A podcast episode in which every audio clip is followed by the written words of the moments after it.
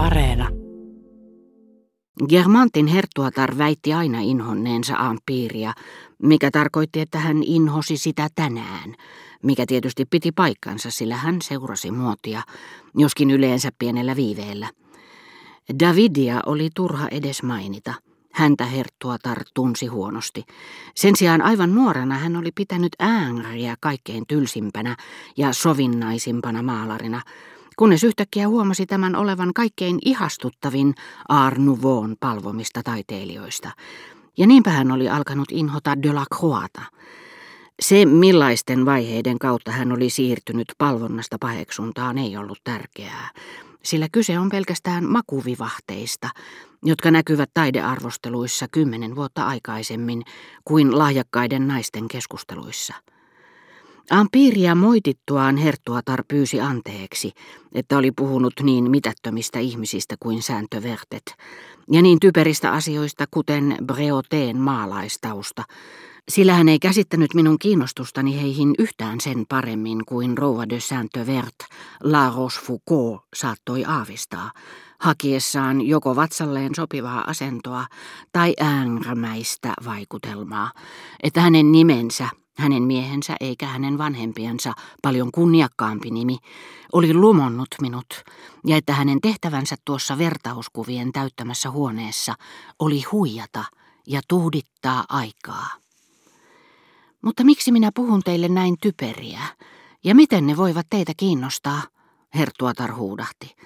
Hän esitti kysymyksen puoliääneen, joten kukaan ei voinut kuulla, mitä hän sanoi. Mutta muuan nuori mies, hänen nimensä herätti myöhemmin kiinnostukseni, sillä se oli minulle paljon tutumpi kuin sääntö Vert aikoinaan.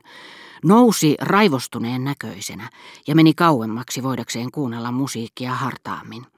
Sillä hetkellä soitettiin Kreutzer-sonaattia, mutta hän oli katsonut väärin ohjelmasta ja luuli sitä Ravellin kappaleeksi, josta hänelle oli kerrottu, että se oli yhtä kaunista kuin Palestriina, mutta vaikeasti ymmärrettävää. Vaihtaessaan kiivaasti paikkaa, hän törmäsi hämärissä pikkuiseen lipastoon, mikä sai monet kääntämään päätään. Heille olkapään yli vilkaiseminen oli ruumiin harjoitus, joka keskeytti hetkeksi piinallisen pakon kuunnella Kreutzer-sonaattia hartaasti. Ja Rova de Germant ja minä, tämän pikkuskandaalin aiheuttajat, me siirryimme kiireen vilkkaa toiseen huoneeseen. Niin, Miten noin mitättömät asiat voivat kiinnostaa teidän laistanne lahjakasta miestä? Aivan kuin äsken, kun näin teidän juttelevan Gilbert de Saint-Lun kanssa. Se ei ole teidän arvollenne sopivaa. Minulle se nainen ei ole yhtään mitään. Hyvä jos edes nainen. Hän on kaikkein teennäisintä ja porvarillisinta, mitä tiedän. Sillä jopa puolustaessaan älyllisyyttä Herttuatar säilytti aristokraattiset ennakkoluulonsa. Pitääkö teidän muuten käydä tällaisissa paikoissa? Tämänpäiväisen minä vielä ymmärrän, koska Rachelin lausunta saattoi kiinnostaa teitä. Mutta vaikka hän oli hyvä, hän ei ole parhaimmillaan tämän yleisön edessä. Minäpä kutsun teidät aamiaiselle kahdestaan hänen kanssaan. Sitten näette millainen ihminen hän on. Hän on sata kertaa parempi kuin kaikki täällä. Ja aamiaisen jälkeen hän lausuu teille Verleniä. Hämmästytte varmasti. Mutta minä en ymmärrä, miksi te tulette tällaisiin hengettömiin tilaisuuksiin, jollette sitten tule tekemään tutkimusta. Herttuatar jatkoi epäilevänä ja varuillaan, eikä uskaltanut mennä pidemmälle, sillä hän ei tiennyt tarkalleen, mistä oikein oli kysymys tuollaisissa epätodennäköisissä hankkeissa, joihin hän viittasi. Herttuatar kehuskeli minulle etenkin iltapäiväkutsujaan, joilla oli aina joku herra X tai herra Y sillä hän oli omaksunut ennen halveksimiltaan salonkirouvilta, joita nyt kielsi halveksineensa, sen käsityksen, että hienointa ja valikoiduinta oli salongissa, jonne tulivat kaikki miehet. Kun minä mainitsin, että muuan maineikas salonkirouva ei ollut koskaan puhunut hyvää rouva Haulandista tämän eläessä, Hertuatar purskahti nauramaan minun naiviudelleni.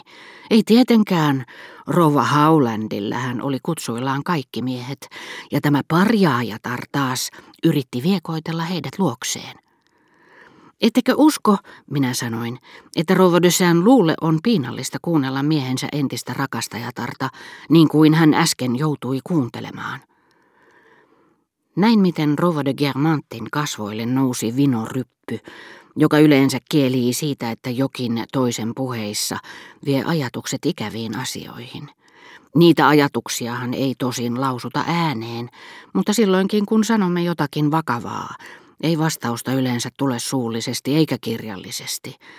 Vain tyhmä vaatii kymmeneen kertaan turhaan vastausta kirjeeseen, jota ei olisi pitänyt lainkaan kirjoittaa, ja joka oli virhe. Sellaiseen vastataan teoilla. Kirjeen vastaanottanut nainen ei ole ollut huolimaton, vaan puhuttelee tavatessa herraksi, eikä etunimeltä. Vihjaukseni sään luun suhteeseen Rachelin kanssa ei kuitenkaan ollut kovin epämiellyttävä ja saattoi herättää Rova de Germantissa vain hetkellistä tyytymättömyyttä, sillä se muistutti minun olleen Robertin ystävä ja ehkä kuulleen luottamuksellisesti Rachelin ikävästä kokemuksesta herttuattaren illalliskutsuilla. Herttuatar ei kuitenkaan jäänyt pitemmäksi aikaa ajatuksiaan hautomaan. Myrskyä enteilevä ryppy sileni, ja hän vastasi kysymykseeni Rouva de Saint-Luusta. Minä kyllä uskon, että se on Gilbertelle yhdentekevää. Hän ei koskaan rakastanut aviomiestään. Hän on kamala ihminen. Hän piti asemasta, nimestä, siitä, että pääsi minun sukuuni, pois siitä katuojasta, minne hän nyt kaikin tavoin pyrkii takaisin. Sanon vain, että minua suretti kovasti Robert Raukan puolesta. Eihän Robert mitenkään terävä ollut, mutta kyllä hän sen huomasi ja paljon muutakin. Tästä ette saa kertoa muille, koska Gilbert on kaikesta huolimatta sukulainen, eikä minulla ole selvää näyttöä, että hän petti Robertia. Mutta kaikenlaista on puhuttu, ja sen verran minä voin sanoa tietäväni, että Meseglisissä oli eräs upseeri, jonka kanssa Robert halusi kaksintaisteluun. Ja sen kaiken takia Robert lähti vapaaehtoiseksi. Sota tavallaan vapautti hänet perhehuolista. Ja jos haluatte kuulla, mitä minä ajattelen, niin Robert ei kaatunut. Hän antautui tapettavaksi. Gilbert ei surrut häntä yhtään. Minä aivan hämmästelin, miten kyynisesti hän esitteli piittaamattomuuttaan, ja se suretti minua kovasti, sillä minä todella pidin Robert raukasta. Tämä ehkä hämmästyttää teitä, koska minut tunnetaan huonosti, mutta saatan yhä vieläkin joskus ajatella häntä. Minä en unohda ketään. Ei Robert koskaan minulle siitä puhunut, mutta hän ymmärsi kyllä, että arvasin kaiken. Ajatelkaa, jos Gilbert olisi vähänkään rakastanut miestään, voisiko hän nyt noin kylmäkiskoisesti sietää, että on samassa salongissa kuin nainen, jota hänen miehensä rakasti järjettömästi vuosikaudet? Oikeastaan aina, sillä tiedän varmasti, ettei se koskaan loppunut, ei edes sodan aikana. Hänen hän pitäisi käydä sen naisen kurkkuun. Hertuatar huudahti, unohtaen, että hän itse oli kenties toiminut julmasti, ehdottamalla Rachelin kutsumista ja tasoittamalla näin tietä kohtaukselle, jonka piti hänestä olla väistämätön, jos Gilbert olisi rakastanut Robertia. Ei kuulkaa, Hertuatar lausui hyväksi lopuksi, Gilbert on emäsika. Se, että Rouva de Germant käytti tuollaista ilmausta, johtui siitä, että Hertuatar oli kaltavalla pinnalla luisumassa Germanttien miellyttävästä suusta kohti näyttelijättärien seurapiiriä, sekä siitä, että hän yhdisti puhettavan 1700-luvun tyyliin, jota piti mehevänä, ja lopuksi siitäkin, että hän katsoi voivansa sanoa mitä tahansa.